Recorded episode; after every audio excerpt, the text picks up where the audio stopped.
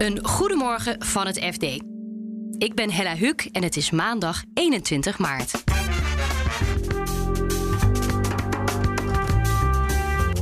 In Nederland staan miljarden aan Russisch vermogen. En dat hebben we ook een beetje aan onszelf te danken. We wilden die structuren heel graag in Nederland hebben. We hebben daarvoor gelobbyd. Als het aan het Europees Parlement ligt, zijn cryptobeleggers in de toekomst een stuk beter beschermd. Pump en dumpen, de, de marktmanipulatie, dat wordt bijvoorbeeld aangepakt.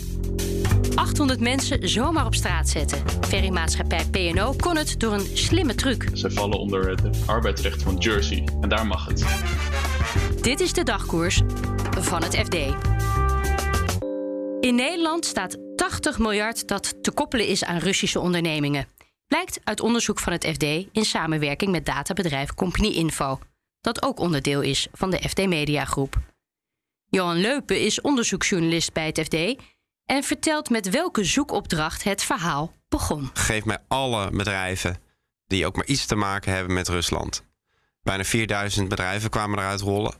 Die allemaal een link met Rusland hadden. En dan is het volgens natuurlijk de vraag van waar zitten de oligarchen, waar zitten de echte grote vermogens? Ja, dat, kan ook een brave Russische supermarkt zijn of zo. Precies. En het is ook, ik wil ook meteen benadrukken, dat zijn echt niet allemaal foute bedrijven. Maar er zitten natuurlijk ook, we zijn ook 18 eh, bedrijven en oligarchen tegengekomen die wel degelijk op die eh, sanctielijsten zijn eh, terechtgekomen. Daar zijn we natuurlijk heel erg in Dat geïnteresseerd. zijn dan de foute Russen. Ja, om welke het zo zijn maar dat te dan? Noemen. Wat zei dat voor Nou ja, Melnichenko is er eentje. Die eh, heeft een eh, kunstmest eh, imperium. Hij is een van de leidende partijen wereldwijd. Hij heeft on- onlangs is zijn het grootste zeiljacht ter wereld is van hem. Is ik geloof 155 meter lang. Is in beslag genomen door de Italianen. Dus hij wordt, die wordt aan alle kanten nu gepakt in, alle landen. En in, in Nederland, ja, uiteraard eh, kijkt men nu ook heel goed naar wat hij, wat hij heeft staan. En, en uit ons overzicht blijkt ook dat hij echt wel veel vermogen heeft in, eh, in Nederland. Ja, nou ja, dat vind ik dan interessant dat je zegt van ja, ook in Nederland wordt er nu beter naar hem gekeken. Want Klaas Klot eh, heeft afgelopen week nog gezegd dat er zo'n 200 miljoen aan te goed is bevoren. Terwijl ja, volgens jullie onderzoek er dus 46 miljard ter herleiden is naar Rus met banden met het Kremlin. Wat, wat verklaart dat enorme verschil? Ja, dat is ook, het heeft mij ook wel verbaasd, moet ik zeggen hoor. Dat, dat, hoe chaotisch dat is. Eh, in Nederland het beeld. Van eerst kwamen we met 6 miljoen, hadden we bevoren. Eh, daarna werd het dus 200 miljoen. Eh, en dat afgezet tegen die, die tientallen miljarden die wij in ieder geval kunnen linken aan die gesanctioneerde Russen. Dat, dat, dat vraagt toch wel om wat meer toelichting. Die 200 miljoen gaat over echt banktegoeden. Gewoon geld op de bank, op rekeningen. Eh, wat wij hebben gevonden is echt vermogen in aandelen. Enorme eh, vermogens die in aandelenpakketten zitten. Ga er maar vanuit, dat, eh, dat horen wij ook van allerlei betrokken advocaten, trustkantoren. een beetje in de achtergrond ook. Maar ga er maar vanuit dat er echt wel vele miljarden nu bevroren zijn, om het zo maar te noemen. Dat hoor je dan niet direct van financiën nu. Maar ja, daar kunnen die rijke Russen echt niet meer bij. Dus er zit wel degelijk ook veel meer pijn dan alleen maar die 200 miljoen. Maar je ziet ook wel dat het een best een chaotisch proces is. Hè? Ik denk dat ook de, de Nederlandse bank eh, wat over, overweldigd is door de snelheid eh, en de complexiteit. En ja, ze hebben het overzicht ook nog niet helemaal. eh, dat blijkt wel. En alleen aan de andere kant moet je zeggen, sancties die zijn gebaat bij onmiddellijk uitvoeren. Want als je daar een wekenlang mee wacht, eh, dan, dat, dan kan er geschoven worden. Dan, Ja, sjoef, sjoef, de haast en is het weg. dan is het weg. Dus eh, ja, ik, ik, daar, dat is toch wel iets waar, eh, waar wij ons ook wel een beetje voor verbaasd hebben. Dat het zo lang duurt voordat er wat, wat helderheid over ontstaat. En hoe kijk jij nou eh, naar Nederland als onze rol hierin? Is Nederland aantrekkelijker dan andere Europese landen voor Russisch geld? We staan eigenlijk een beetje op een, eh, op een, in een top drie van naast eh, Luxemburg en Cyprus. dankzij een belastingverdrag met Rusland, wat we hadden heel lang. En dat was allemaal fiscaal super aantrekkelijk. Ik, er wordt natuurlijk ook veel gewezen nu naar de, de dienstverleners die die Russen hebben geholpen met, met, met hun geld in Nederland. En uh, Houthof is natuurlijk veel, het Kremlin-kantoor werd het dan genoemd, veel voorbij gekomen. Uh, Loef heeft ook veel gedaan voor Russische uh, rijke mensen en partijen. Uh, maar dan, ik denk dat je erbij ook wel moet bedenken. De Nederlandse politiek heeft zich daar gewoon heel sterk voor gemaakt, jarenlang, om dat geld hierheen te lokken. We wilden die structuren heel graag in Nederland hebben. We hebben daarvoor gelobbyd op de ambassade in Moskou. We hebben daar voorlichtingsdagen gegeven. Buitenlandse Zaken heeft zich daar echt voor geleend om dat geld naar Nederland toe te halen. En om dan nu zo te kijken naar die dienstverleners, trustkantoor, van dat zijn de, de mensen die de boeven helpen. Ja, dat, ik vind dat in, wel een beetje, dat wordt wel iets te gemakkelijk over gepraat op dit moment. Strengere wetgeving vanuit Europa zal de cryptowereld flink opschudden. De regels die de komende maanden worden uitgewerkt stellen hoge eisen aan cryptomunten, beurzen en brokers.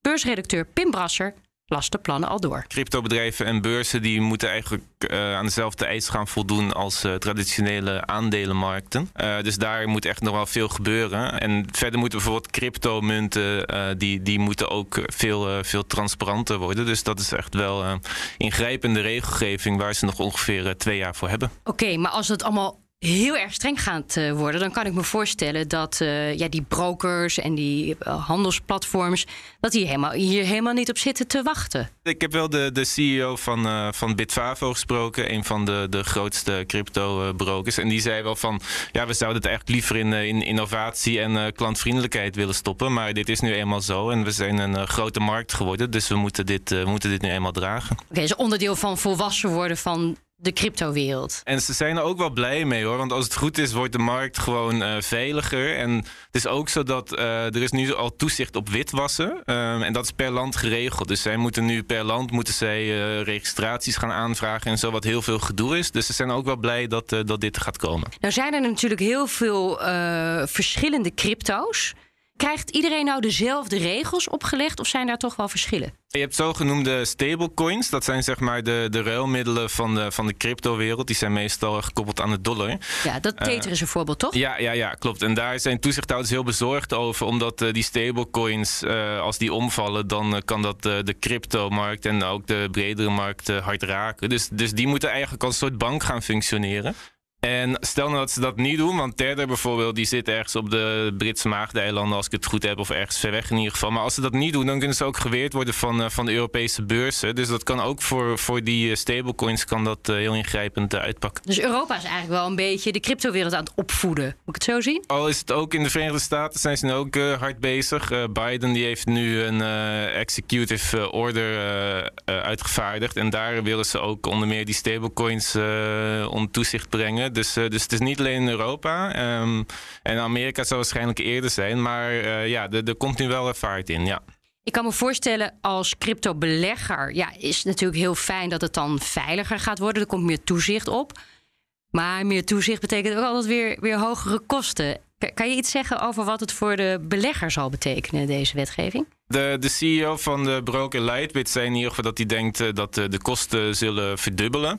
Verdubbelen? Nou ja, vergeleken met wat er nu dus aan toezicht is uh, op witwassen. Ja, ja, ja. Maar uh, ze, ja, zij denken dat ze het prima kunnen dragen. En ik denk dat het voor, voor beleggers gewoon uh, heel veel voordelen heeft. Want bijvoorbeeld pump en dump, de, de marktmanipulatie, dat wordt bijvoorbeeld aangepakt. er is veel meer informatie beschikbaar. Dus dat is volgens mij heel goed. En als, als beleggers er nou niet op zitten te wachten, dan kunnen ze altijd nog naar een naar een broker ergens in eh, Dubai gaan die niet aan die regels eh, hoeft te voldoen. Ja. En wanneer denk je dat deze wetgeving er echt is? Ja, er wordt nu gezegd 2024. Uh, het wordt de komende maanden al uitgewerkt, dus dan weten we hopelijk weer meer details. Maar het, het, idee is dat het over een paar jaar wordt ingevoerd. Ferrymaatschappij P&O zette maar liefst 800 Britse medewerkers zomaar op straat. Ze werden vervangen door goedkopere buitenlandse krachten. Correspondent Joost Dobber pelde een aantal reacties. Erg veel kritiek op, uh, op het plan van, van. Uh, eh, eigenlijk van alle kanten. Uh, de meest opvallende kritiek kwam van de aartsbisschop van Canterbury en de bisschop van Dover. Die, die noemden het inhumaan en dat ze hun werknemers zonder waarde of waardigheid hadden, hadden behandeld. En ze wilden zelfs dat, dat de vergunning van PNO tijdelijk wordt ingetrokken totdat dit tot de bodem is uitgezocht. Downing Street trouwens, de Britse regering heeft ook wel gezegd... ze gaan kijken of PNO zich aan de regels heeft gehouden... en of er misschien gevolgen moeten zijn. En de minister van uh, Transport zei dat, die, uh, dat dit niet iets is... wat in de 21ste eeuw thuis hoort. Uh, dus erg veel kritiek. Er waren vandaag ook demonstraties in, in, in Dover en in Liverpool en in Hull, de havensteden. Ja, want zo met één pennenstreek 800 man op straat zetten. wat betekent dat nou voor die mensen die zijn ontslagen? Ja, dat is voor hun een enorme schok. Heel veel van hen uh, werkten echt al jaren, zo niet decennia, uh, bij P&O. Het is een hele soort van nieuwe vorm van levensstijl die wij, als wij gewoon, uh, wij gaan s'avonds naar huis, um, naar ons werk. maar, maar, maar zij zijn altijd met hun collega's. Dus een soort van camaraderie die, die ook een soort van aan je ontrokken wordt. Ja, dus je bent ook een soort van je familie kwijt eigenlijk. Ja, ja op die manier wel inderdaad. Ja. Maar Mag dit wat de PNO doet? Ik kan me niet voorstellen dat dit bij de Nederlandse rechter door de beugel zou kunnen. Uh, dat kan het ook niet. Uh, er is denk ik ook wel een reden waarom juist deze mensen zijn ontslagen. En dit zijn mensen die contractueel in, op het kanaaleiland Jersey geregistreerd zijn. Dus zij, hadden, zij vallen onder het arbeidsrecht van Jersey. En daar mag het. Um, althans, ja, dat is nog eventjes de vraag. Er zijn wel allerlei arbeidsmarktadvocaten die zeggen: ja, maar ho, ho, zo simpel is het niet. Uh, ze hebben heus wel een been om te staan. Dus dat wordt wel een lastige afweging, want die ontslagen werknemers moeten nu de komende twee weken gaan bedenken of ze het. Uh, eh, PNO zegt dat ze een opgehoogde vertrekregeling hebben aangeboden. Um, dus de werknemers moeten nu bedenken: gaan we dat accepteren? Of gaan we toch aanvechten bij de rechter? Het kan goed aflopen, kan ook verkeerd aflopen. Dus dat is wel echt een lastige kwestie. Afgezien van het feit dat er 800 man op straat uh, staan, komende dagen vaart die veerdienst ook niet. Uh, levert dat nou nog problemen op voor Nederlandse ondernemers die afhankelijk zijn van de veerdienst? Niet op korte termijn. Althans, dat is wat wij begrijpen van de ondernemers die we gesproken hebben. Er is wel wat, regel, uh, wat, wat soort van uh, reservecapaciteit beschikbaar. En het gebeurt ook wel eens als het bijvoorbeeld heel slecht weer is, dat die veerboten gewoon een paar dagen niet varen. Dat, dat, dat, dat is iets waar de industrie wel gewend is. En heb, je hebt nog de trein als alternatief. Dus op korte termijn gaat het allemaal wel. Gaat het nou lang duren, dan kan het wel voor problemen zorgen.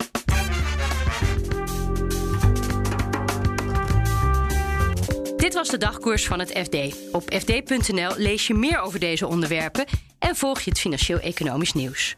Dagkoers volg je in je favoriete podcast-app. Als je ons opzoekt en op abonneren klikt, dan staan we morgenochtend automatisch weer voor je klaar. Een hele fijne dag en tot morgen.